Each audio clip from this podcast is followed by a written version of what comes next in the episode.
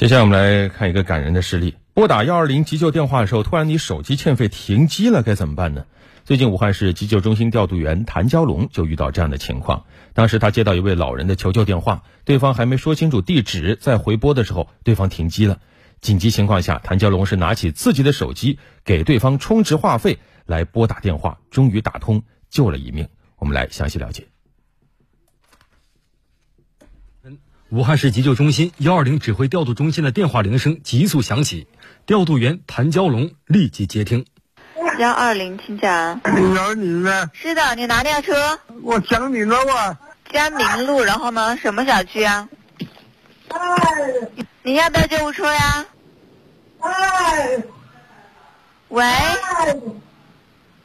哎。喂，报警人。哎呦你。报警人，我给你打过来啊。我爹爹就关心婆婆去了，就忘记跟我讲话了。我我先挂了，再再给你打电话过来。我想用那个铃声再唤醒一下爹爹。曾经担任过急救护士的谭娇龙对电话中的呻吟声非常熟悉。电话那头的老人应该是哮喘发作导致呼吸困难。哮喘发作是可以致命的，可报警人提供的信息非常有限，只有三个字：江民路。那我们先派救护车过去，然后我这边再来，嗯，想办法跟他联系。然后一打电话停机了。谭蛟龙多次拨打对方电话，但电话不仅没有接通，还传来了已经停机的提示音。情况紧急，拖延有可能危及患者生命。谭蛟龙果断拿出自己的手机，为对方电话充值了三十元话费。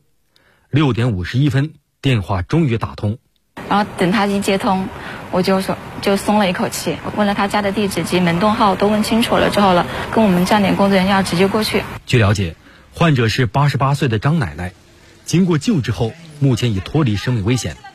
在得知自己被送医的全部经过后，老人对幺二零的调度员谭蛟龙一再表示感谢。是我本职工作之类的事情，然后不管是我啊，还是其他同事接到了，都会这样做的。